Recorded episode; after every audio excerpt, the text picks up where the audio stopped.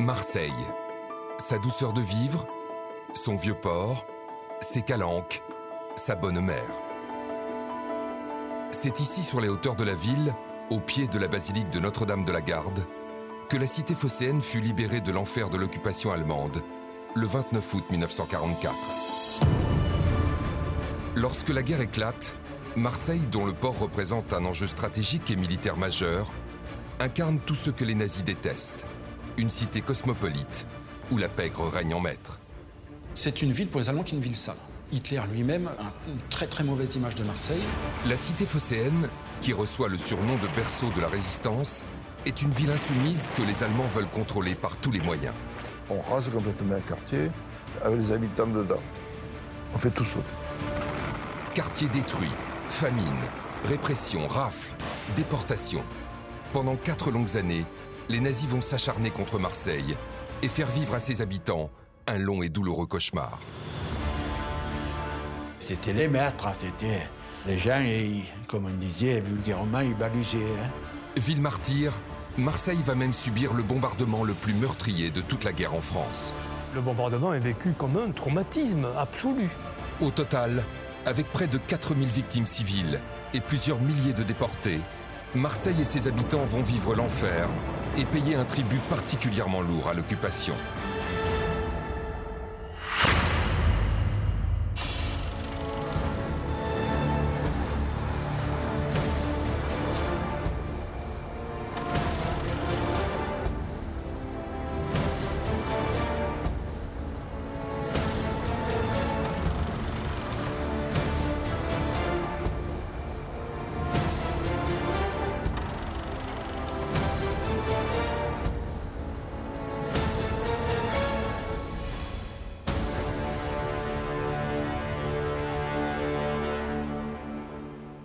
Monsieur, pourriez-vous me dire où est la canne-bière, s'il vous plaît? Vous connaissez pas la canne-bière? Pour l'amour du bon Dieu. Mais tout le monde connaît ça. Vous pouvez demander ça à un arabe, à un tonkinois ou à un sénégalais. Tous vous diront que la canne-bière est à Marseille. À l'aube de la Seconde Guerre mondiale, les Marseillais vivent encore des jours tranquilles et insouciants sous le soleil de Provence. Pourtant, à partir du mois de septembre 1939, à Marseille comme ailleurs, tout va changer.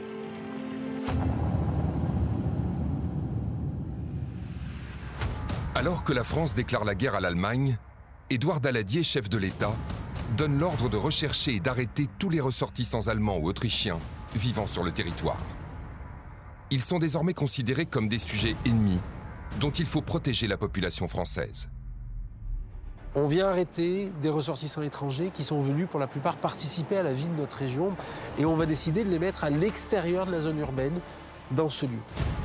Ce lieu, c'est le camp des Milles, une ancienne usine de tuileries située dans la banlieue d'Aix-en-Provence, à une vingtaine de kilomètres au nord-ouest de Marseille.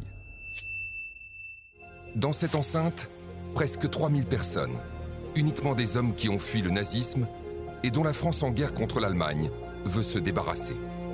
Artistes, intellectuels, ils sont juifs, homosexuels, communistes ou bien francs-maçons, et ils vivent entassés dans un espace réduit où les conditions d'hygiène sont déplorables.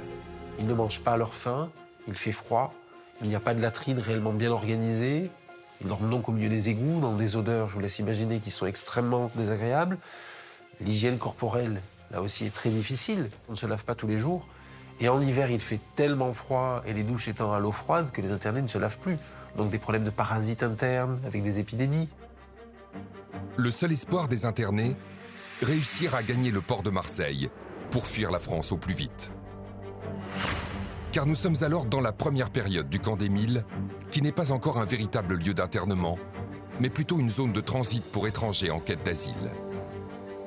Sa spécialisation, c'est permettre aux internés, qui sont la plupart du temps des étrangers allemands, autrichiens, juifs, mais pas que, pas que, de préparer les papiers qui leur permettront de quitter la France. Hélas, pour les internés du camp des Milles, l'obtention d'un visa relève souvent du parcours du combattant. Pourtant, le pire est encore à venir. Au printemps 1940, la France subit la débâcle. L'Allemagne nazie marche sur le pays. La défaite est inéluctable. Marseille, après la défaite, euh, est une ville refuge pour beaucoup de réfugiés qui fuient l'avance des armées allemandes. Tous ces gens-là se retrouvent à Marseille pour essayer de quitter la France, puisqu'on peut encore quitter Marseille légalement. Une partie des personnes qui veulent fuir les nazis cherchent à rejoindre l'Afrique du Nord, et notamment Alger. Les autres veulent rallier l'Amérique. Pour cela, ils sont prêts à effectuer la traversée de plus de 6000 km qui sépare la cité phocéenne de la ville de New York. Mais au début du mois de juin 1940, les nazis qui veulent envoyer un message fort à la France bombardent de nombreux points stratégiques à travers l'Hexagone. À Marseille, c'est le port qui est touché. Le bilan est lourd. 41 morts, 138 blessés, plusieurs paquebots détruits. Les départs vers l'Amérique et l'Afrique du Nord sont suspendus. Pris au piège dans le camp des Mille, les internés allemands et autrichiens, qu'ils soient juifs ou non, vont se retrouver en grave danger lorsque le maréchal Pétain signe l'armistice avec l'Allemagne le 22 juin 1940. L'article 19 de la Convention d'armistice prévoit la livraison des réfugiés anti-nazis en France aux nazis. Une très grande partie des internés qui sont ici ont été condamnés à mort par leur propre pays. Ils se disent que si l'armée allemande les trouve ici, ils risquent d'être exécutés sur place ou renvoyés chez eux pour être exécutés. Ils ont terriblement peur. Aux États-Unis, qui sont officiellement neutres, on s'inquiète de la situation. Eleanor Roosevelt, la femme du président américain, soutient alors la création de l'Emergency Rescue Committee, un organisme très sélectif qui dresse une liste de célébrités à exfiltrer vers l'Amérique. Il s'agit de venir en aide à cette intelligentsia, à ces artistes en particulier, réfugiés en France, dont on pense qu'ils sont menacés. Pour mener à bien cette fuite des cerveaux, ils font appel à un journaliste spécialiste de politique internationale. Son nom, Varian Fry. L'Emergency Rescue Committee envoie Varian Fry pour, euh, en quelque sorte, euh, faire un audit, vo- voir la situation. Fry arrive à Marseille à la fin août 1940. Il descend les escaliers de la gare Saint-Charles avec une liste de personnalités à sauver. Alors bien sûr, il s'agit de grands noms, de la littérature, euh, de la peinture, euh, des sciences, etc. Mais à peine arrivé dans la cité phocéenne, Fry, qui a un mois pour accomplir sa mission, réalise qu'il ne peut pas se contenter de ne sauver que des célébrités. Il décide d'outrepasser les ordres qui lui ont été donnés. Là, il est effaré par ce qu'il voit, cette quantité de réfugiés, de gens notamment d'origine étrangère qui essayent de, partir. Et au lieu de, retourner aux États-Unis pour euh, apporter son bilan, il décide de rester et crée au tout début septembre euh, 1940 le Centre américain de secours. À Marseille, Varian Fry s'installe à l'hôtel Splendide, juste à côté de la gare Saint-Charles. Près de 15 000 personnes se précipitent alors pour solliciter son aide. Dès qu'on va savoir qu'il y a un Américain qui peut faire partir de France, qui hôtel Splendide à Marseille, va être envahi euh, par, par tous ces réfugiés qui veulent partir. Dès l'automne 1940, le port de Marseille est à nouveau praticable et les départs se multiplient. Car Varian Fry est loin d'être le seul à aider les réfugiés.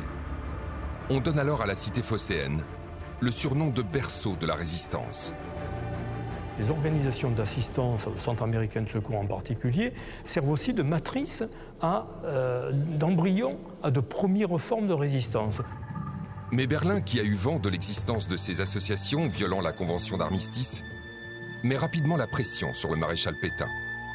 Hitler exige qu'il reprenne rapidement le contrôle de cette ville, qu'il juge insoumise et indisciplinée. Pour les Allemands, c'est une ville trop cosmopolite et c'est une ville pour les Allemands qui est une ville sale. Hitler lui-même euh, a un- une très très mauvaise image de Marseille.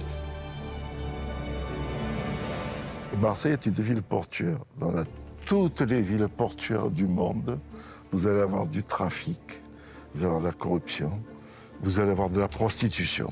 Donc oui, l'image de Marseille, c'est ça. Mais il y a un quartier réservé à Marseille. hein. Le quartier de la prostitution, c'est une partie des vieux, bien une partie des vieux quartiers. hein. Où y compris de, grands notables viennent euh, s'encanailler. hein. Bon, on va à Marseille, là, puis ça, hein, ça sent le soufre. Marseille, à l'époque, a déjà mauvaise réputation. À partir des années 20, on parle beaucoup de Chicago, d'Al Capone, des gangsters, etc., américains. Et euh, on va euh, calquer ce modèle-là sur Marseille. On va, dans la presse française, appeler cette ville euh, voilà, le Chicago à la française parce qu'il y a beaucoup d'attaques à main armée, il y a de nombreux règlements de compte, il y a une corruption quand même assez galopante.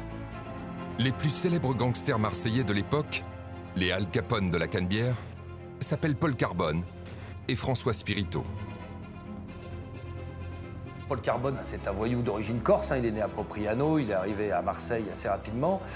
Et euh, Spirito, lui, est un pur produit marseillais hein, d'immigration italienne qui a grandi euh, dans la ville.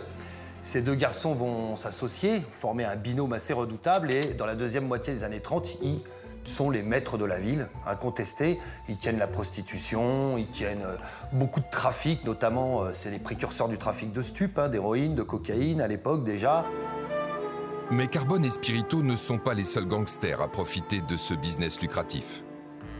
Un autre tandem fait régner sa loi à Marseille. Ce sont deux frères d'origine corse, Antoine et Barthélemy Guérini.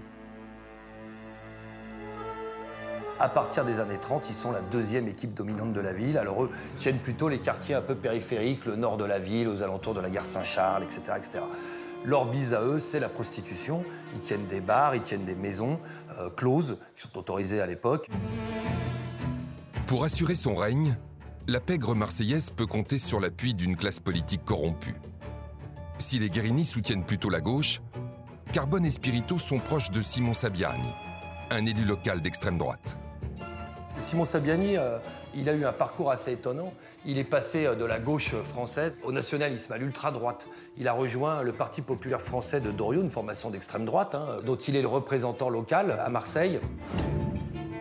Simon Selbiani a beaucoup d'influence à Marseille. On s'adresse à Simon Selbiani quand on veut euh, obtenir quelque chose. hein. Pour le service militaire, un emploi. euh, Voilà, c'est Simon. On va voir Simon. Bon, vous savez ce que je vous ai dit tout à l'heure, hein, monsieur Sabiani, c'est entendu, oui Entendu, mais écoutez, pour cette affaire, il faut revenir me voir. Bien, parce que je n'ai pas les éléments nécessaires en ce moment-ci. Bon, c'est entendu, alors je repasserai. Entendu. Mais à Vichy, on n'apprécie pas le clientélisme et les pratiques mafieuses de Sabiani. Pour le maréchal Pétain, il faut parvenir à reprendre le contrôle de Marseille en marginalisant cet élu local un peu trop sulfureux. Vichy ne veut pas de Sabiani. Sabiani n'est pas quelqu'un de fréquentable pour Vichy. Vichy prend le contrôle de- des institutions complètement, hein, mais il va nommer aussi des, des hommes à lui euh, dans le conseil municipal de Marseille. Nous sommes à la fin de l'année 1940. Soucieux de renforcer son autorité au cœur de la zone libre, Pétain fait alors la tournée des grandes villes du Sud. Sa visite dans la cité phocéenne est un triomphe. Marseille. Ici, tout de suite, à l'arrivée à la gare Saint-Charles, se presse un million d'hommes, de femmes, d'enfants qui ressentent cette impression émouvante de connaître enfin un chef qu'ils veulent suivre et qu'ils peuvent aimer. Les deux journaux principaux, le Petit Marseille et le Petit Provençal, font leur une sur la visite du maréchal en disant La France a enfin un homme à aimer. Hein, Ça, ressort de, l'affectif, du religieux. C'est euh, un déferlement hein, de, de ferveur envers le maréchal. Jean-Paul Chiny, qui n'a que 7 ans à l'époque, se souvient parfaitement de cette liesse populaire. À l'école, on nous a amenés, parce qu'on avait toutes les écoles amené leurs leurs petits voir le, sauveur de la patrie. Et alors, le souvenir que j'en ai, c'est d'être esquiché, terme pour marseillais, écrasé dans la foule qui était compacte. Et comme j'avais à ce moment-là à peine 8 ans, on était tous écrasés. Euh, il a fait une allocution, il était aimé. Ces Marseillais, tellement enthousiastes, sont encore loin de se douter que l'armistice signé par Pétain avec l'Allemagne va avoir de terribles conséquences sur leur vie quotidienne.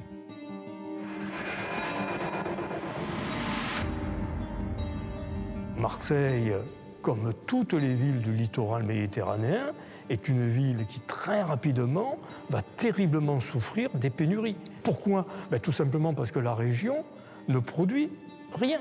Mis à part des fruits, des légumes à, certaines saisons, ça veut dire que toutes les céréales, tous les produits laitiers, toute la viande, toutes les matières grasses viennent d'autres régions et, les villes méditerranéennes sont en bout de, course pour le, transport de ces, de ces denrées. Donc très vite une situation alimentaire, sanitaire, qui est absolument catastrophique. Alors que les ravitaillements en provenance du nord du pays sont quasiment nuls, Marseille ne peut plus compter sur ses importations de denrées alimentaires en provenance d'Afrique du Nord. Un blocus des armées britanniques a coupé l'accès sur la Méditerranée. À partir de 41, euh, il y a quasiment plus de, trafic avec euh, l'Afrique du Nord. Donc euh, toute l'arrivée de la viande, c'est fini. Et on va se dire, mais effectivement, le poisson, et le poisson, c'est pareil. Il n'y a plus d'essence, il n'y a plus de, de gasoil pour mettre dans les bateaux. Donc les bateaux prennent plus la mer. Et on a des rapports absolument extraordinaires sur la consommation des familles marseillaises. Et on s'aperçoit qu'il y a une dégringolade totale, avec des problèmes de santé énormes chez les enfants, hein, développement du rachitisme, euh, des carences alimentaires terribles. Jean-Paul Chigny, sa mère Simone et sa petite sœur Françoise vont faire l'amère expérience de cette période de lourde privation. Il y avait des, des commerces qui recevaient quelques aliments, on avait des cartes d'alimentation il y avait les J1, les J2, les J3 selon l'âge. Et hum, on faisait la queue pour avoir, euh, avec un ticket d'alimentation, 50 grammes de pain ou des légumes. Mais souvent, quand arrivait notre tour, après avoir fait la queue deux heures, il n'y avait plus rien. Une situation de pénurie alimentaire d'autant plus difficile qu'à Marseille, les bouches à nourrir sont nombreuses. Il y a la population locale, mais aussi les réfugiés. Parmi eux, un petit groupe de personnalités que l'américain Varian Fry a pris sous son aile. Les États-Unis euh, ont stoppé l'attribution de visas d'urgence, donc on ne peut plus rentrer aux États-Unis, et le comité, le centre américain, se retrouve sur les bras avec euh, notamment des artistes et des intellectuels, français ou étrangers, des Français en particulier, qu'il ne peut plus faire en partir. Varian Fry l'électron libre qui a outrepassé les consignes de ses commanditaires à Washington est désormais dans le collimateur. Fry ennuie. Il ennuie la France de Vichy et les États-Unis. Donc euh, il y a une conjonction pour lui mettre des bâtons dans les roues et pour le faire expulser. Il est expulsé en septembre 1941. Varian Fry peut rentrer aux États-Unis la tête haute. Grâce à son courage, ce ne sont pas 500 personnes, mais près de 2000, célébrités ou bien anonymes, qui ont réussi à quitter Marseille, sains et saufs. Fry n'est plus là, mais l'avocat de son association, un militant socialiste du nom de Gaston Defer, fait partie des nombreux Marseillais qui veulent suivre son exemple et s'engager. Il veut à tout prix entrer dans la résistance. Alors il cherche à euh, rejoindre la France libre, mais il n'y arrive pas. Donc avec Félix Seguin, qui est le leader socialiste dans les Bouches du Rhône, et quelques autres, il veut mener des actions de résistance. Gouin, qui a des contacts à Londres, parvient à convaincre le général de Gaulle de leur fournir une aide logistique. Très vite, ces socialistes marseillais bénéficient de cette liaison avec Londres. Et donc l'action de Defer, elle s'inscrit là-dedans. Hein. Euh, écoute de Londres, propagande dans petit cercle, et puis euh, action de renseignement. Avec André Boyer, qui est un avocat socialiste euh, marseillais, qui a une forte personnalité. Il crée un réseau qui s'appellera Brutus. Brutus du nom euh, de, du fondateur de la République romaine, qui a chassé les rois, les tyrans de Rome. Le tyran s'appelle Adolf Hitler, et désormais plus personne ne se fait d'illusions sur Pétain et le régime de Vichy. Il y a des dispositifs xénophobes. Par exemple, on ne peut être fonctionnaire que si on est issu d'un père français. Vous voyez ce que ça veut dire une ville comme Marseille le nombre d'immigrés italiens, euh, etc., qui étaient à Marseille. Euh, donc finalement, si on appliquait euh, les lois de Vichy, c'est une catastrophe. Les femmes sont exclues aussi du travail, plus tout le reste, hein. la propagande. Bon, énorme. Tous les journaux sont contrôlés, euh, la censure. Donc il y a une pesanteur de Vichy qui est extrêmement importante. Et souvent on la sous-estime. Famine, censure, répression, propagande. Les Marseillais souffrent. Le 23 février 1942, la situation empire. Un grave accident vient d'atteindre Marseille. L'un des surpresseurs de l'usine à gaz a soudain fait explosion, ruinant de fond en comble un bâtiment entier, des décombres duquel on devait retirer 11 morts et une vingtaine de blessés. Pour une partie de la population qui ne peut plus se chauffer en plein milieu de l'hiver, cette explosion accidentelle va avoir des conséquences dramatiques. Le peuple est en colère. Les gens vont être très mécontents. Voilà, donc on aura des manifestations là de très fréquentes hein, dans, euh, dans, dans les marchés, vers les mairies, vers tous les lieux publics. À Londres, grâce aux renseignements fournis par la résistance et notamment par le réseau Brutus, on est au courant de la situation à Marseille. Pour De Gaulle, c'est une opportunité. Il faut la saisir. 14 juillet 1942, et la date évidemment n'est pas neutre, hein, à l'appel de Londres, plusieurs milliers de Marseillais, les chiffres sont très variables, mais les, autorités les évaluent quand même à 4-5 000 sympathisants, se rassemblent en haut de la Canebière au monument des mobiles où des traminots déposent une gerbe de, de fleurs. Auguste Fossati, qui a alors 18 ans, participe à la manifestation. Il se souvient parfaitement de cette journée du 14 juillet 1942. Une date qui va changer sa vie. Moi, comme un grand, je suis allé euh, tout seul, j'étais tout seul. Je suis allé au, monument des mobiles. Et là, on s'est trouvé peut-être 500 jeunes. des- Et euh, on descend la Canebière en chantant la, la Marseillaise, en criant Vive de Gaulle, à bas Pétain, à bas Laval. fait- Une manifestation pacifique au départ, mais qui dégénère lorsque de jeunes patriotes s'en prennent au QG de Simon Sabiani, devenu l'homme symbole de la collaboration. Dans tous ces jeunes que je ne connaissais pas, il y en a un ou deux qui disent on va au PPF. Je ne savais même pas où il était le siège du PPF. Le PPF, c'était le, le parti des, des collaborateurs d'un parti de Sabiani qui se trouvait à la rue Pavillon.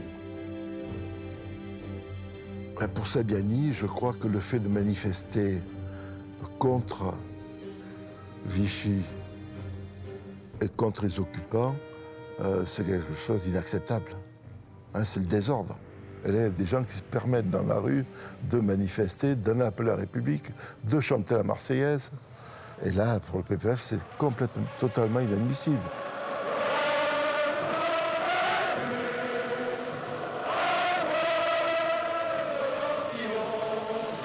Et nous voilà, on était cinq ou six ou une dizaine de jeunes, et on grimpe les étages pour se bagarrer, pour en découdre avec les types qui étaient là-dedans. Les fascistes français, quoi. Et on a été reçus à coups de gourdin, à coups de crosse de revolver et tout. Et moi, je me suis trouvé jeté dans la rue, avec un œil comme ça, la veste déchirée.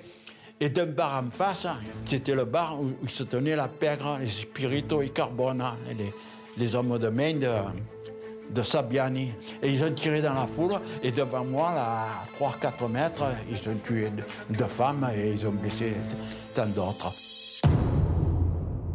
Après avoir été passé à tabac, Auguste fait un bref séjour en prison. Dans son entourage, son coup d'éclat contre le PPF de Simon Sabiani ne passe pas inaperçu. J'avais un ami qui, qui était Ange Mattei.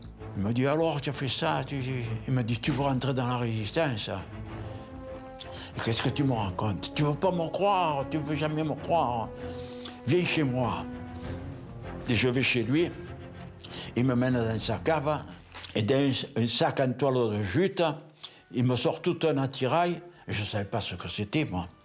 Les peines de plastique, les, grenades gamon, les détonateurs, enfin, tout le parfait attirail de- du saboteur, comme on dirait, du terroriste. hein. Dis, oh potard, mais d'où Alors tu me crois maintenant Alors tu marches Et j'ai dit, oui, je marche.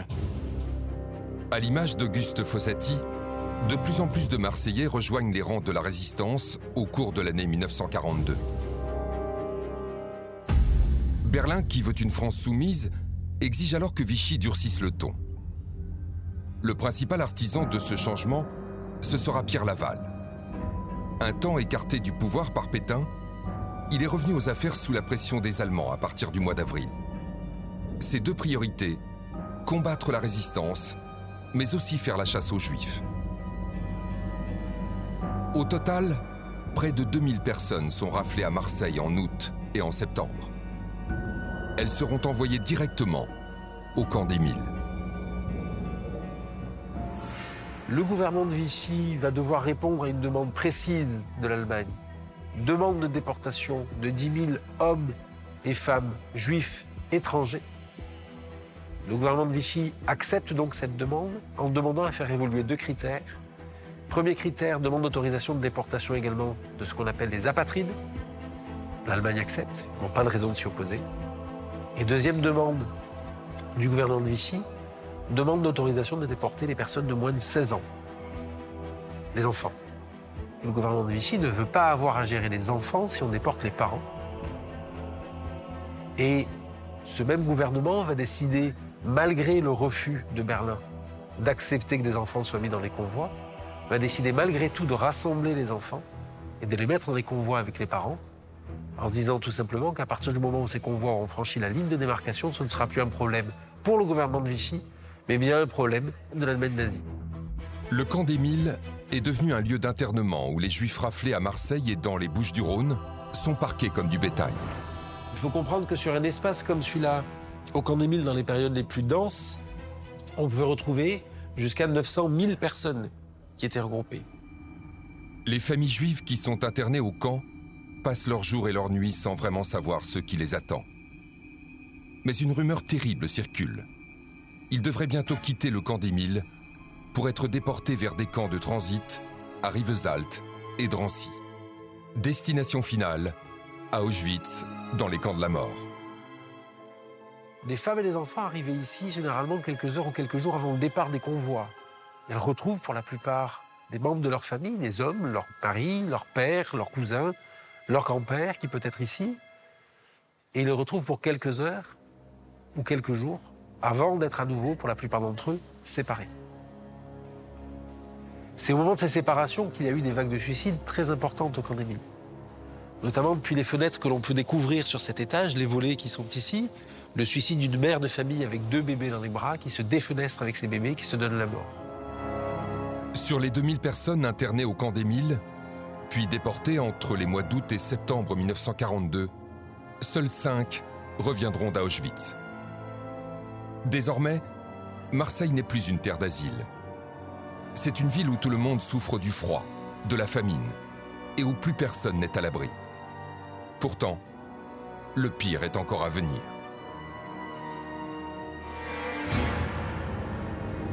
Le 8 novembre 1942, les commandements américains et britanniques lancent l'opération Torch. 107 000 soldats des troupes alliées débarquent depuis 200 bâtiments de guerre et 110 navires de transport. Leur mission L'invasion des côtes d'Afrique du Nord.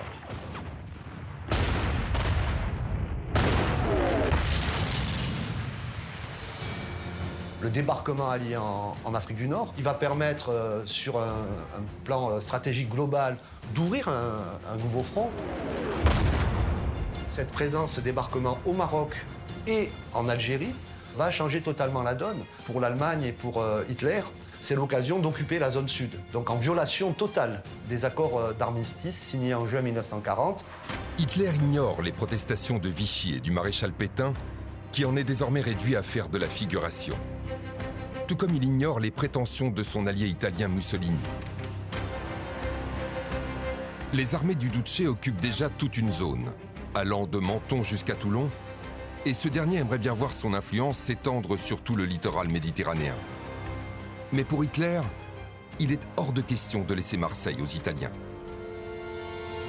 Depuis plusieurs mois, court le bruit que les Anglo-Américains envisagerait de débarquer en Méditerranée.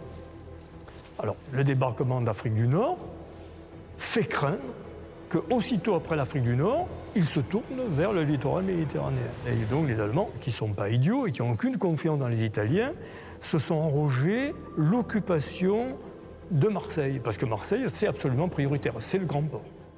L'action anglo-américaine contre notre empire africain a contraint les troupes allemandes à franchir la ligne de démarcation afin d'aller recupérer nos côtes méditerranéennes. Les Allemands ont un projet. Pour pouvoir prévenir un éventuel débarquement allié dans le sud, ils veulent édifier un mur tout le long des côtes méditerranéennes, à l'image de celui qu'ils ont commencé à construire sur la façade atlantique. Marseille sera le quartier général allemand à partir duquel ce projet sera mis à exécution. Les convois allemands arrivent très vite à Marseille, donc le 11 novembre, qui est quand même un, jour euh, symbolique. C'est bien sûr euh, l'anniversaire de l'armistice de 1918. Quand on les a vus arriver, hein, avec leurs bottes, le- leurs barreurs, j'avais au potard, et discipline. hein, C'était les, les- les maîtres, hein, c'était les gens, ils- comme on disait vulgairement, ils balisaient. Puis on se, on se demande ce qui va se passer. On, a peur des, des- des Allemands. Euh, autant les Italiens sont méprisés, autant les Allemands sont craints. Donc euh, on se dit que la guerre est là, désormais, véritablement. On pensait y avoir échappé. et cette présence allemande vient rappeler que non. Des Allemands qui ne perdent pas de temps. À partir du début de l'année 1943, le chantier de ce mur baptisé le Sudval bat déjà son plein. Les Allemands commencèrent à construire leur fameuse ceinture de fortification. Creusant, abattant, faisant sauter arbres, immeubles et villas, ils mutilèrent sans vergogne l'une des plus belles régions de France. S'étendant sur près de 864 km de long, le Sudval, ce sont des points stratégiques fortifiés allant de Collioure, à la frontière espagnole, jusqu'à Menton, à la frontière italienne. Sept secteurs de défense côtier destinés à protéger les villes importantes comme Nice, Toulon et bien sûr Marseille. C'est le cas de la batterie de Cavalas, à l'ouest de la cité phocéenne. Nous sommes sur la commune de Martigues, sur le site de Cavalas. C'est une position haute d'une centaine de mètres qui permet euh, d'avoir une vision pratiquement à 360 degrés. Euh, à ma droite, euh, vous avez euh, Marseille. On aperçoit nettement l'île du Frioul et puis toute la partie de la ville. Et puis à ma gauche, Port Saint-Louis-du-Rhône, le golfe de Fos, avec donc cette étendue à perte de vue sur la mer Méditerranée qui permet de protéger la zone de Martigues et ses plages en cas de débarquement. Et essentiellement, c'est l'une des missions de cette position de Cavalas, celle de euh, protéger et de battre euh, le flanc euh, est de la ville de Marseille.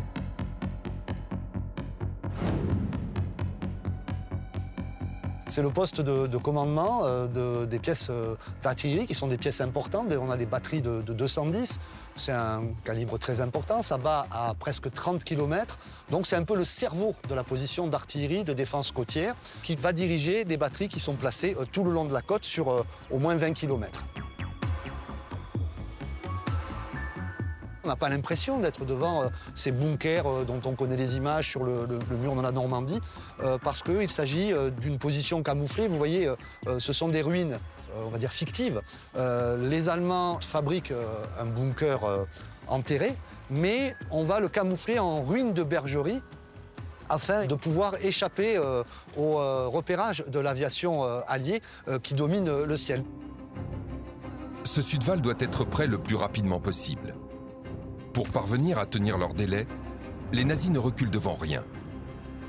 La mise en place du service du travail obligatoire, le STO, va leur permettre de réquisitionner de la main-d'œuvre sur place. Il y a le travail en Allemagne, mais il y a aussi des journées obligatoires. C'est-à-dire que euh, les habitants, par exemple, de- des Bouches-du-Rhône, doivent tant de jours de travail au service d'Allemagne. Et donc, à partir de ce moment-là, les hommes de 15 à 60 ans sont réquisitionnés à tour de rôle pour participer à la mise en défense du littoral. Main-d'œuvre forcée, pillage des ressources, la présence allemande est très mal vécue par les Marseillais. Certains, comme Auguste Fossati, n'hésitent pas à manifester ouvertement leur hostilité contre l'occupant. J'allais chez moi. Et dans ces, ces rues-là qui sont étroites, Il y a un Allemand qui descend, et pour vous dire, j'ai dit, eh ben, moi je ne vais pas descendre du trottoir, il va descendre lui. Et on est tombé nez à nez, je ne suis pas descendu du trottoir, il m'a poussé, moi je suis allé dessus, je l'ai repoussé. Il m'a sorti le revolver. Alors, euh, euh, elle, me fait un bon vieux. Un type qui aurait pu être mon père, m'a dit Laisse, jeune homme, hein, on les aura quand même. Hein. Laisse tomber. Devant cette omniprésence des nazis, la résistance marseillaise recrute chaque jour de nouveaux volontaires. Marseille se montre alors à la hauteur de sa réputation de ville frondeuse.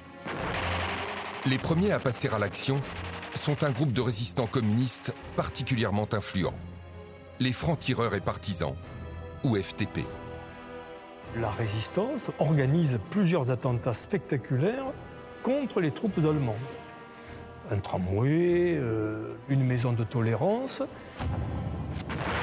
Durant un attentat qui sera mené à l'hôtel Splendide, celui où était Varian Frey avant, et qui sert beaucoup aux Allemands à ce moment-là, où il y, a, des réceptions, des engins explosifs qui vont être jetés par la fenêtre dans l'hôtel. Il y a un maître d'hôtel qui va mourir, bon, euh, et euh, des responsables allemands. En scandale. Hein. On s'attaque directement aux Allemands dans Marseille.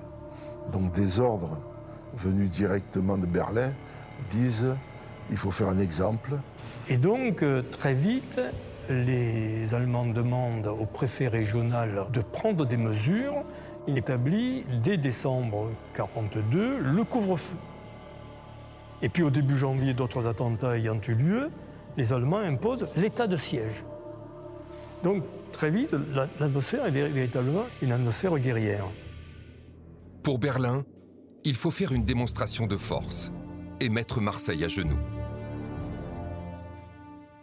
la décision qui est prise à ce moment-là à Berlin, c'est de dire il faut raser tout un quartier. C'est appliquer à Marseille ce qui se fait dans les pays de l'Est. Complètement. C'est-à-dire, on rase complètement un quartier et le télégramme qui est de Berlin, c'est avec les habitants dedans. On fait tout sauter. Pour l'état-major allemand, il faut désormais trouver l'endroit idéal pour faire un exemple. Un quartier hautement symbolique il y a notamment un quartier, un des épicentres de la paix, qui est le quartier Saint-Jean. C'est ce quartier, quand on est euh, face à la mer dans le vieux port de Marseille, il est sur la droite. c'est un peu les, bas-fonds marseillais, c'est le quartier chaud euh, de Marseille. Et les Allemands ont du mal à y pénétrer. Ils soupçonnent que c'est un repère euh, de résistants, de voyous, de trafiquants, etc. Et comme c'est un dédale de ruelles dans lesquelles ils se perdent, ils n'arrivent pas à en avoir le contrôle. En janvier 1943, ils prennent une décision radicale. Ils se disent bon, eh ben, on va détruire le nid de la vermine en rasant entièrement ce quartier. Les autorités marseillaises et le régime de Vichy sont inquiets. Pierre Laval envoie René Bousquet, alors secrétaire général de la police, pour tenter de négocier avec les Allemands.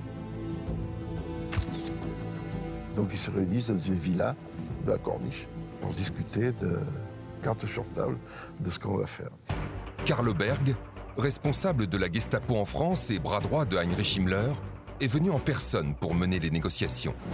Il accepte que l'on évacue les habitants du quartier Saint-Jean avant sa destruction.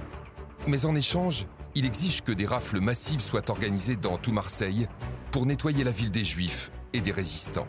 Ce que vont proposer les Français, ce sera d'élargir le périmètre. Enfin, pas le périmètre de destruction, le périmètre des rafles en disant des indésirables, il n'y en a pas que dans ce quartier. Il y en a ailleurs. Hein, dans le quartier de l'Opéra, qui est le quartier juif. Il y a beaucoup de juifs. Ah mais là, on peut aller rafler là aussi. C'est un marchandage sordide, sordide. Pour réduire le périmètre de destruction, on élargit le périmètre des rafles. À l'issue de cette négociation, Vichy obtient de préserver plusieurs bâtiments historiques, et notamment l'hôtel de ville. Les habitants de Marseille ne seront pas traités avec autant d'égards. Les 22 et 23 janvier 1943, des rafles massives sont organisées dans toute la ville. Ça commence tôt, les rafles. Ça commence dans les contrôles d'identité dans toute la ville de Marseille. Très très important par toutes les forces de police qui sont là. Le soir, des rafles dans le quartier du port qui combinent la présence de forces de police françaises et des militaires allemands. Le 24, les nazis ordonnent l'évacuation du quartier Saint-Jean. C'est le dernier acte de cette opération de grande envergure.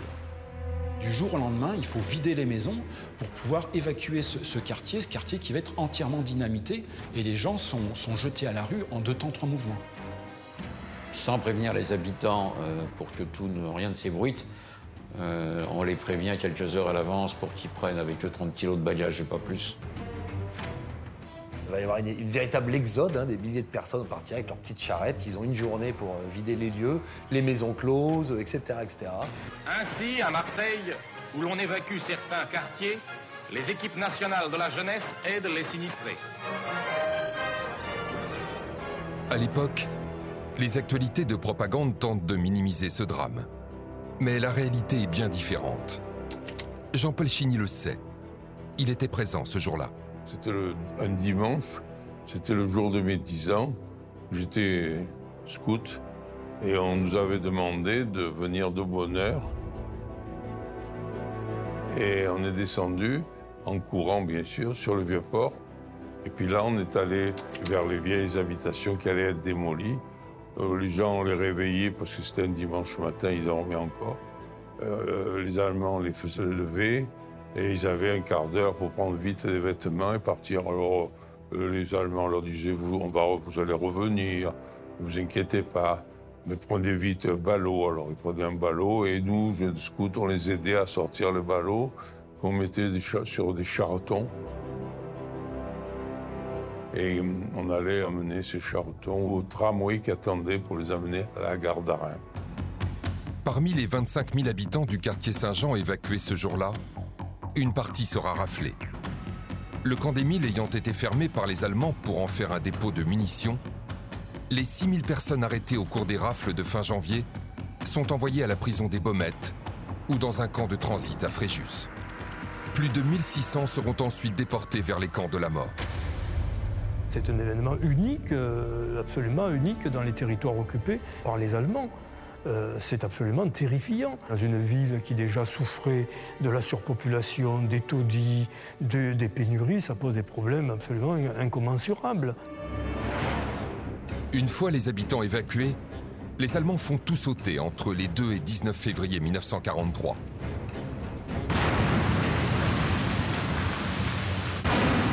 Habitation, commerce. En tout, 14 hectares et plus de 1500 immeubles sont entièrement rasés. Pour tous les Marseillais qui ont vécu cet événement en direct, cela reste un véritable traumatisme. Ça a sauté pendant toute une journée. Il y avait un nuage de poussière qui recouvrait Marseille. Et le vieil abbé qui était à Saint-Laurent, qui était l'église du quartier Saint-Jean, qui existe toujours avec Saint-Laurent, parce que les Allemands l'ont épargné. Et ce curé, donc, euh, pendant toute la journée, a sonné le glas. À la main. hein.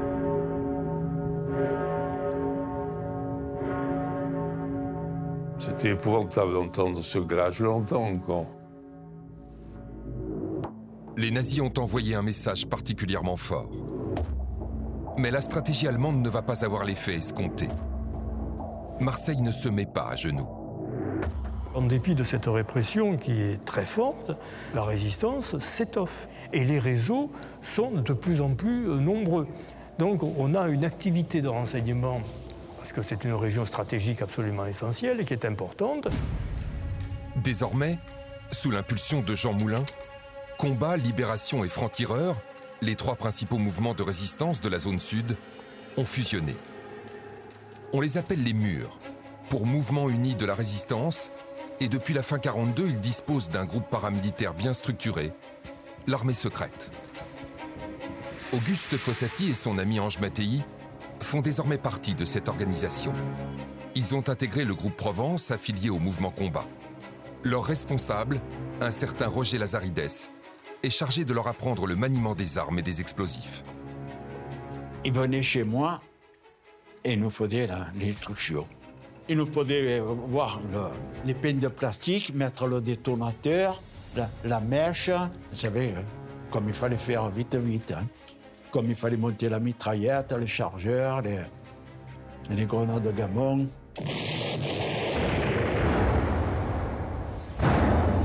petit à petit un développement des actions euh, directes, tous azimuts, c'est-à-dire les sabotages, le dynamitage des voies ferrées, les locomotives dans les dépôts, enfin, le, sabotage des stations industrielles.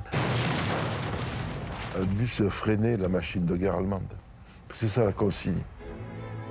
De son côté, Gaston Defer, l'avocat marseillais, désormais numéro 2 du réseau Brutus, a rejoint la clandestinité. Defer est, je dirais un peu partout, en tant que responsable du réseau, euh, Brutus. Il est souvent à Lyon, euh, il passe en Angleterre pour prendre des instructions et faire savoir qu'il en est. Il prend des pseudonymes euh, d'Anvers, Quasimodo, etc. Brutus, comme tous les autres réseaux, ne se contente plus de fournir des renseignements ou de faire de la propagande. Defer et ses hommes sont eux aussi passés à l'action. Il est sur le terrain, pistolet au poing.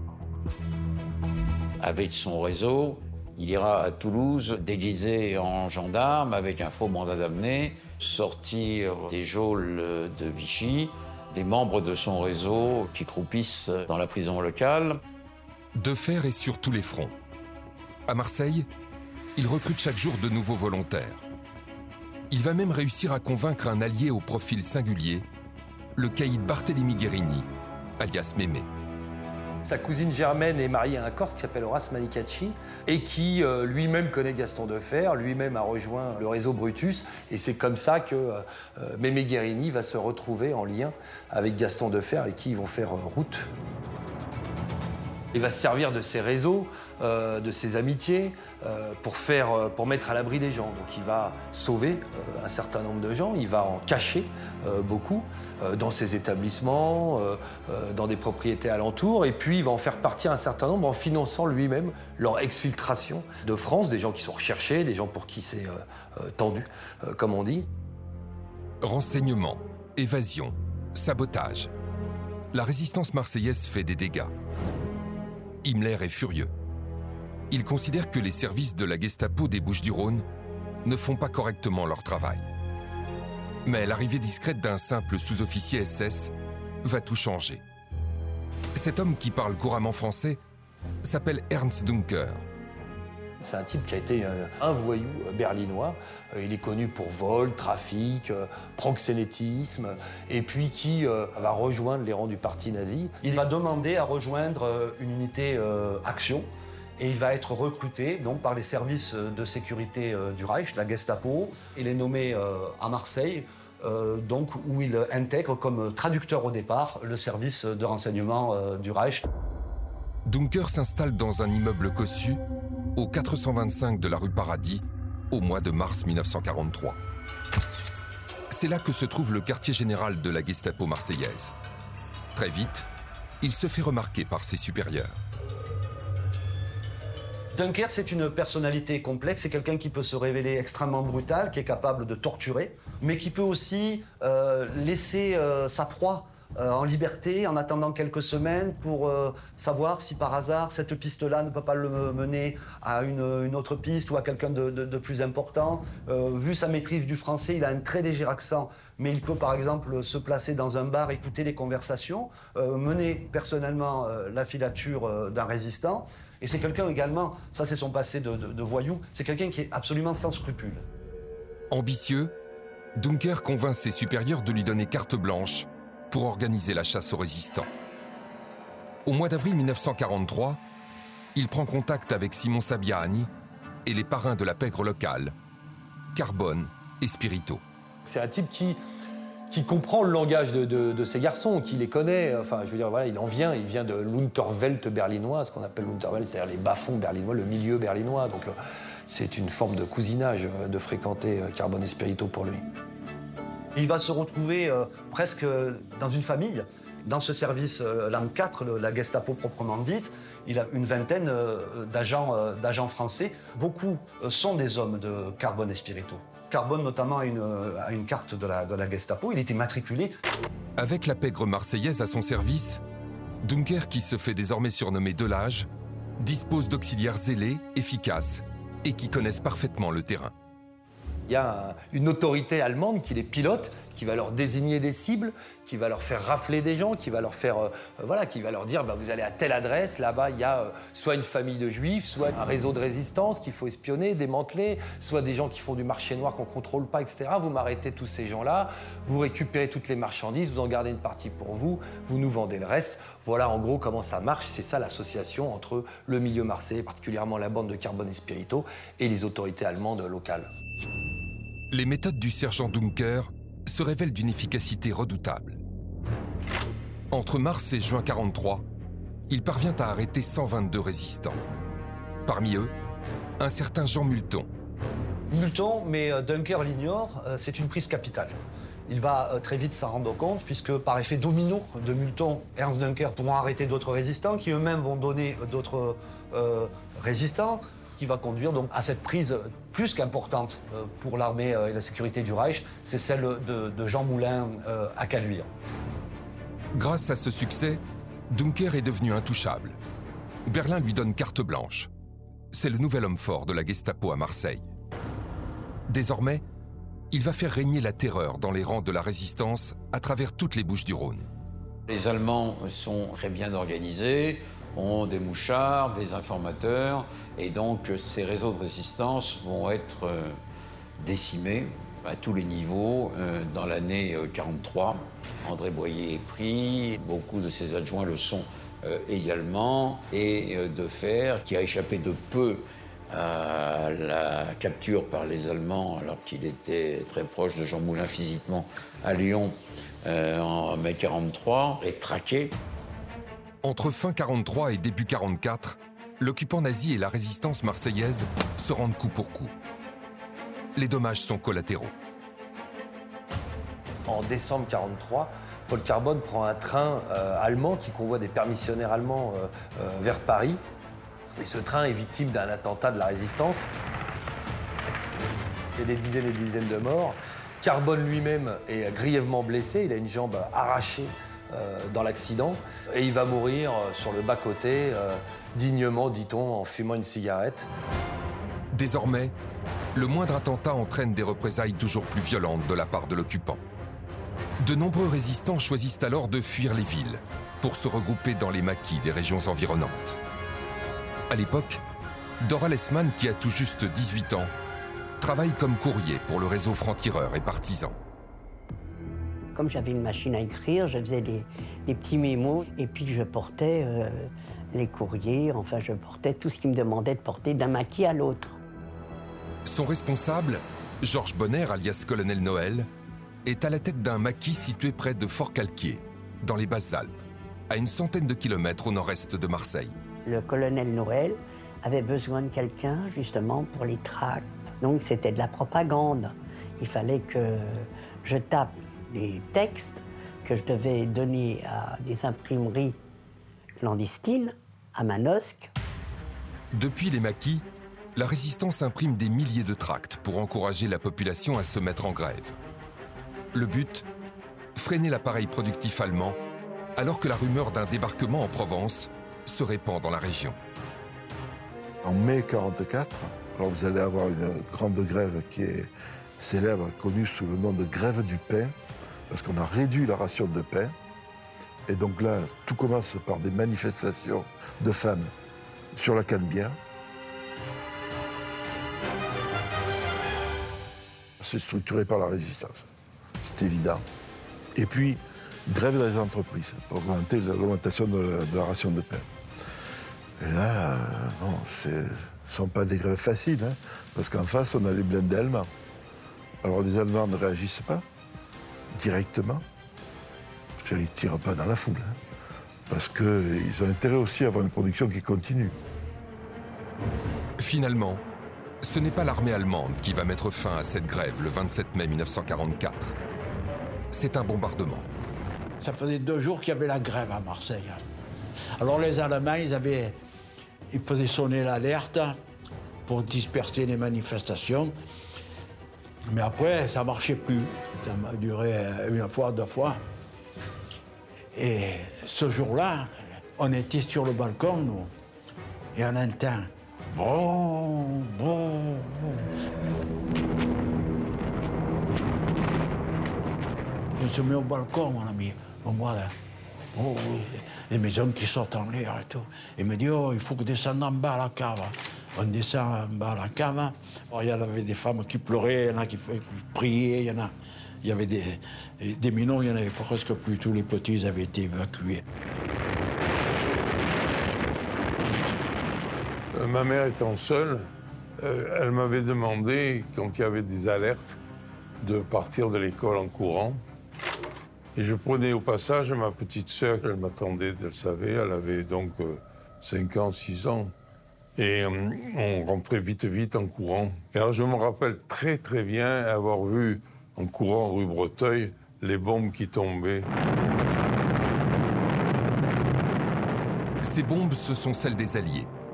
Ils sont venus d'Italie pour détruire des cibles stratégiques allemandes, en prévision de ce fameux débarquement en Provence. Le 27 mai 1944, en seulement quelques minutes, 130 Boeing B-17 américains vont larguer près de 800 bombes sur la ville. Les Allemands se doutent bien que les Américains veulent Marseille, qui est un port en eau profonde. Donc il y a beaucoup de pièces d'artillerie dans Marseille et ses environs. Donc les bombardements américains de jour se font à, peu près entre 6 et 8 000 mètres. Parce que les Américains, ce qu'ils veulent pas, c'est trop de pertes de leurs aviateurs. Une stratégie qui s'avère catastrophique. À trop haute altitude, les Alliés qui visaient principalement des installations ferroviaires pour couper les voies d'accès à l'armée allemande manquent de précision. Ils détruisent tout sur leur passage. À Marseille, c'est le chaos. Plus de 400 immeubles sont rasés et près de 850 autres rendus inhabitables. Une cinquantaine d'incendies se déclarent un peu partout dans la ville. Marseille, porte de l'Orient, connaît à son tour les entonnoirs des bombes, les maisons écroulées, les cris des blessés, les morts que l'on pleure. J'avais jamais vu un mort de ma vie. Là, il me dit, il faut dégager les cadavres qui sont là. là. Voilà, la moitié d'un bras qui sort des décombres et tout. Euh, J'ai commencé pendant 4 ou 6 jours, là, à déblayer les morts, là.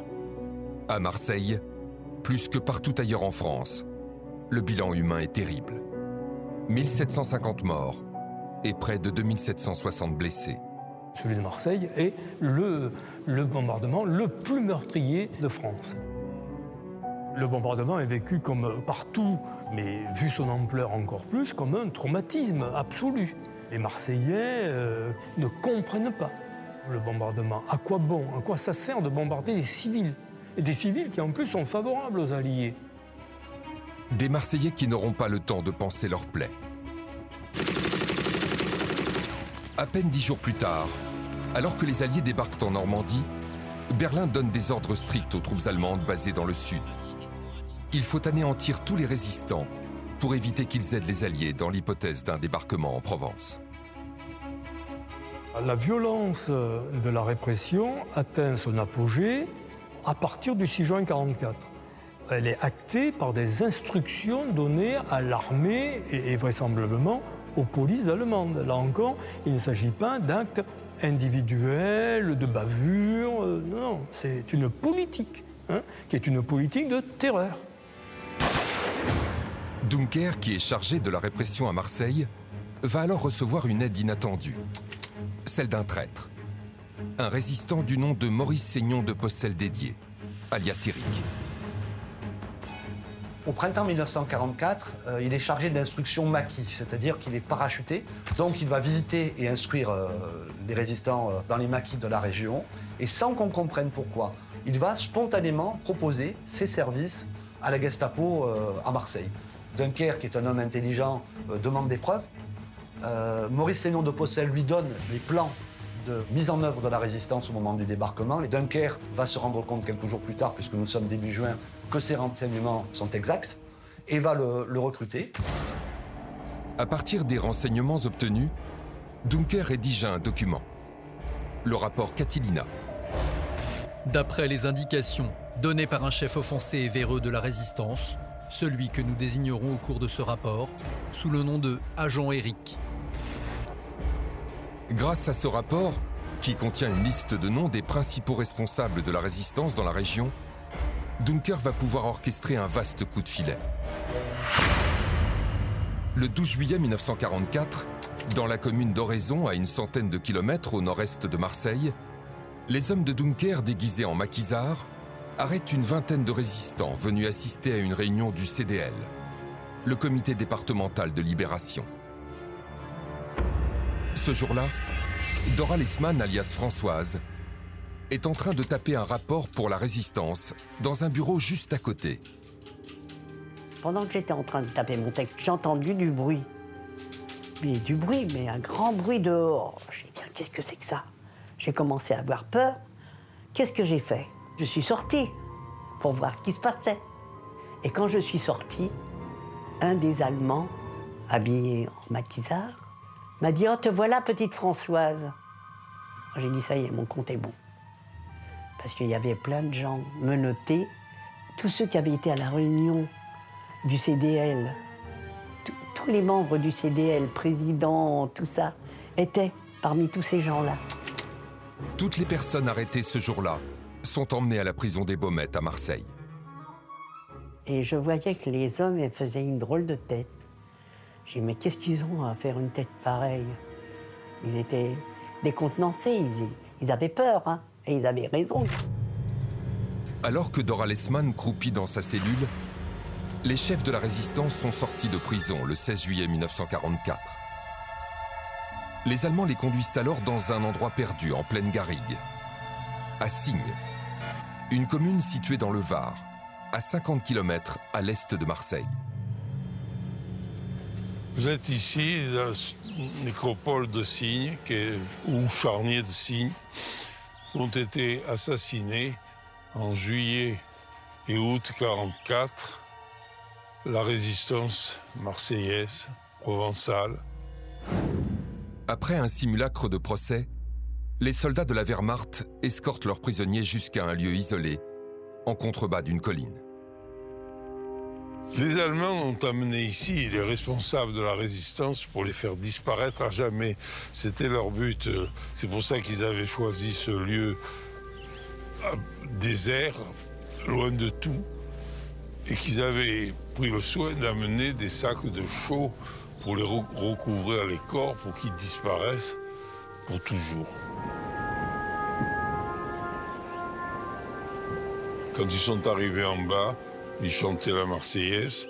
Les Allemands les ont assassinés à coups de, mitraillettes, de, fusils, de, coups de crosse dans la tête. Enfin, c'était abominable. Il fallait faire taire cette Marseillaise obsédante. Deux mois après le débarquement en Normandie, de grandes figures de la résistance provençale comme Louis-Martin Bray, Robert Rossi ou encore Jules Moulet vont chanter la Marseillaise pour la dernière fois. Mais très bientôt, l'hymne national va retentir à nouveau. À partir du 15 août 1944, près de 850 embarcations, dont 500 navires de guerre, s'apprête à accoster sur les plages de la Côte d'Azur. À bord, 450 000 hommes des troupes alliées, commandés par le général Patch, nom de code de l'opération, Dragoon. Pour les Alliés, la priorité, c'est prendre Marseille.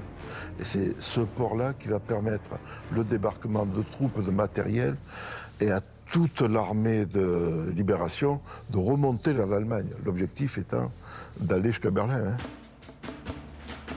sont les Américains qui débarquent le 15 août. Ils ont pour objectif la Nationale 7 et la vallée du Rhône. Et ils laissent les deux ports principaux, Toulon et Marseille, aux troupes françaises du général Delattre qui commencent à débarquer le 16 août à Saint-Tropez et, et Cavalère. Ce débarquement de Provence qu'Hitler redoutait par-dessus tout est désormais devenu une réalité. Les autorités allemandes savent très bien que c'est une bataille décisive qui, s'annonce. L'ordre d'Hitler, c'est de conserver à tout prix les ports. Donc là, les troupes allemandes reçoivent l'ordre de lutter jusqu'à la mort. Le 19 août, conformément au plan des Alliés, les troupes du général Delattre entament le siège du port de Toulon. Mais un homme, le général Montsabert, commandant des troupes coloniales, suggère à Delattre de changer de stratégie. Montsabert propose à Delattre d'engager la bataille de Marseille immédiatement avant que la bataille de Toulon ne soit terminée. Delattre est très réticent.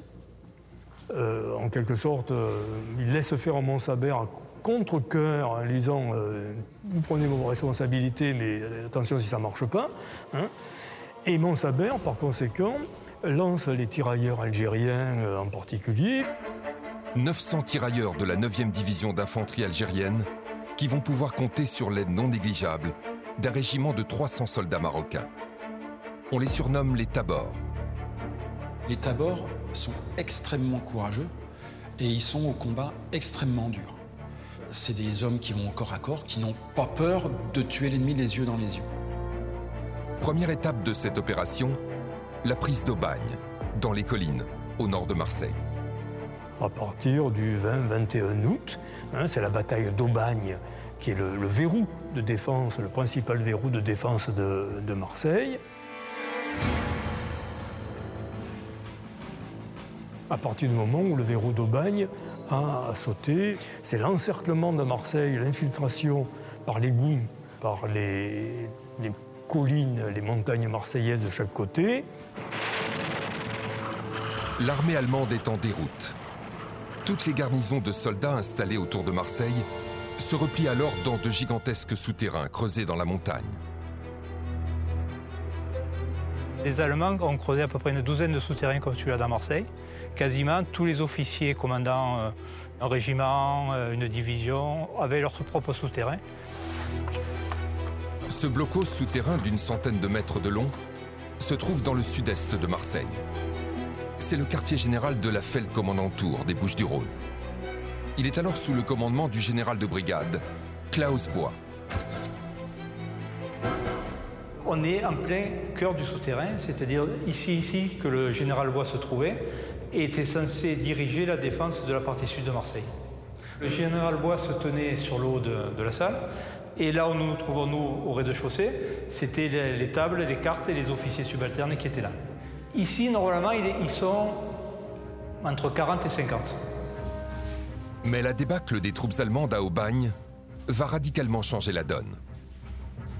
À cet endroit-là, dans ce tunnel, il y avait à peu près 1000 soldats allemands qui, étaient réfugiés et qui retraitaient depuis Aubagne, où les tabors venaient de les attaquer. Quand les autorités voient arriver 1000 soldats sans armes, sans munitions, sans eau ni nourriture, ils décident de les regrouper ici, le temps de les reprendre en main et de les rééquiper. Donc il faut imaginer ce tunnel rempli de 1000 soldats, de bout en bout rem- rempli de soldats, en pleine déconfiture. Mais les soldats allemands n'auront pas le temps de soigner leurs blessures et de se rééquiper.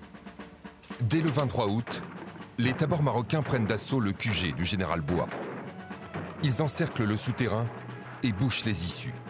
Les Allemands sont faits comme des rats. Bon, c'est là où se situe la clé de la bataille qui s'est passée ici. On, est en présence de la citerne et l'eau c'est important pour la région. Il faut se souvenir de Mando des sources de Pagnol, on est au pays de la soif. On a besoin d'eau. Euh, et cette citerne, elle est faite pour 50 personnes, pour le QG. Elle n'est pas faite pour les 1000 soldats allemands. Donc très vite l'eau va manquer dans le souterrain et les 1000 soldats allemands vont être assoiffés. Les soldats allemands retranchés dans les montagnes finissent par se rendre aux hommes de Montsabert.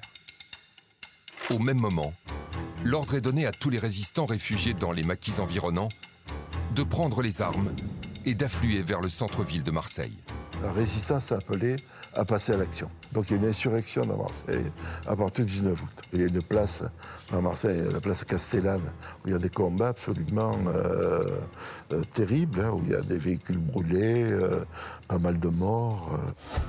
Ce jour-là, parmi les résistants qui ont pris les armes et rejoint la place Castellane, Auguste Fossati et ses camarades du groupe Provence.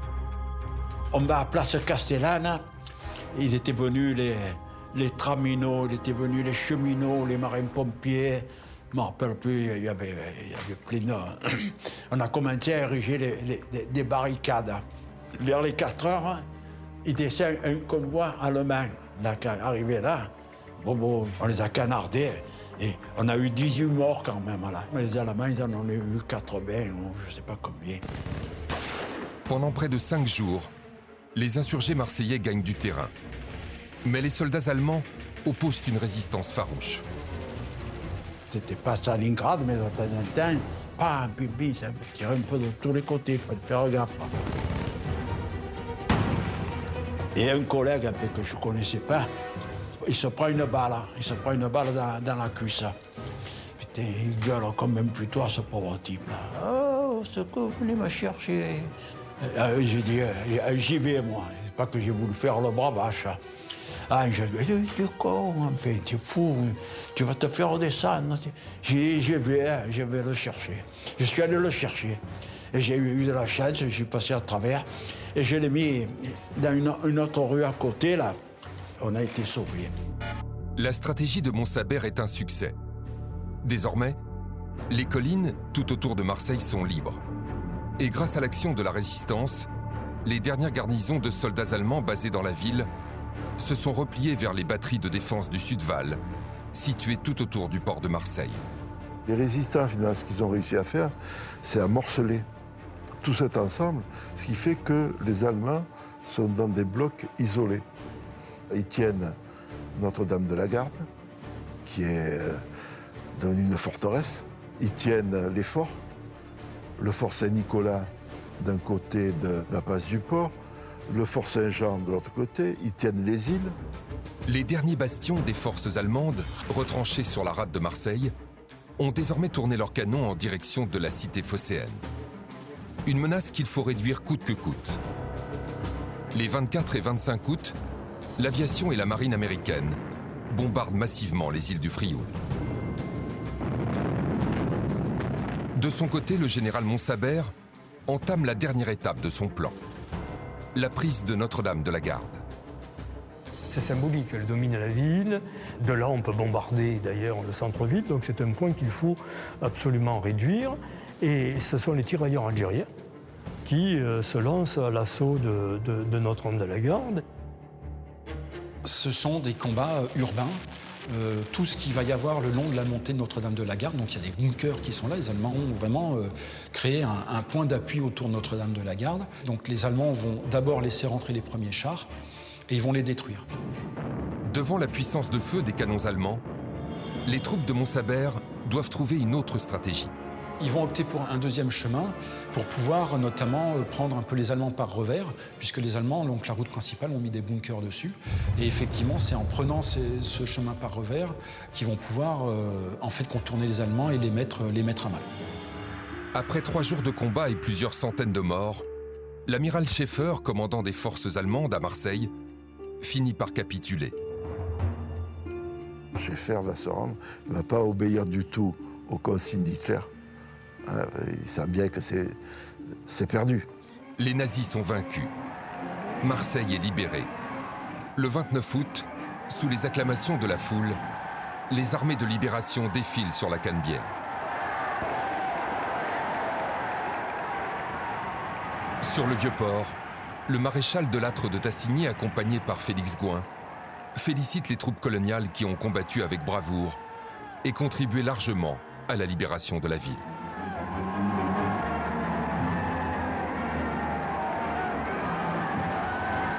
Mais cette liesse populaire sera de courte durée.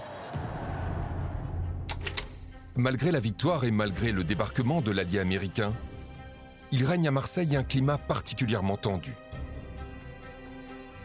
Ça fait deux ou trois jours que la libération était finie. Et il y avait une colonne d'Allemands qui montait, peut-être il une centaine, et un, Américain devant, un Américain derrière, et ils chantaient euh, leur chanson à eux, là. À lui, à- au- enfin. Et il y avait deux ou trois femmes, elles disaient Ils ont pas honte, hein. on les a assez entendus. Le sang, il m'a fait qu'un tour, c'est pas que je ne me prends pas pour Rambo. C'est pas Zorro, hein. J'ai fait arrêter la colonne. J'ai dit à, à l'Américain, aux Américains, on disait tous Joe, Joe, oh Joe. Joe. Plus de chansons, plus. J'ai dit au chef, là, allemand, ni chanson. Putain, je sais pas, a deux. Ils ont filé. Un peu partout dans la cité phocéenne, l'ambiance est électrique. Lynchage public, femmes tondues, règlement de compte entre gangs rivaux. L'heure est à l'épuration sauvage. Au mois de septembre 1944, Marseille reste dans un, un espèce d'état de, de siège permanent. C'est-à-dire qu'il y a beaucoup de résistants en armes FTP MOI qui se promènent en ville. Marseille, c'était un peu le Far West, hein, puisqu'il y avait des vengeances personnelles, hein, puisque les Allemands ils se sont rendus, ils ont laissé les, les armes, puis il y en a qui sont venus, ils ont ramassé des fusils, des mitraillettes, des, et tous, euh, après, comme disait Madeleine Baudouin, une grande résistante, les RMS, résistants du mois de septembre, après la, guerre. Et cela, pour lui, pour le nom, il voulait, il voulait flinguer n'importe qui. Cette vision d'un Marseille un petit peu ville de truands avec des armes ben, est encore là. Et très rapidement, une partie des résistants veut une épuration ipso facto de fait tout de suite. Si les petites mains de la collaboration se font lyncher sans ménagement, certaines figures importantes vont réussir à passer entre les mailles du filet. À l'image de François Spirito, parti se cacher aux États-Unis, ou encore Simon Sabiani. Sabiani va réussir à échapper au jugement à la libération en s'enfuyant en Espagne, où il va être euh, euh, protégé par l'Espagne franquiste jusque dans les années 50. Après avoir fui lui aussi, Ernst Dunker, la terreur de la Gestapo marseillaise, sera finalement arrêté, jugé et condamné à mort en 1950. Mais si les Marseillais se montrent implacables avec les traîtres, ils seront aussi récompensés les héros. À l'image de Gaston Defer, futur maire qui dirigera la cité phocéenne pendant presque 40 ans. Quant aux frères Guérini, ils vont eux aussi tirer leur épingle du jeu et régner sans partage sur le milieu marseillais de l'après-guerre. Marseille, ville cosmopolite, ville insoumise, ville libre, aura malgré les traumatismes de la guerre, toujours su garder la tête haute et conserver à jamais son identité.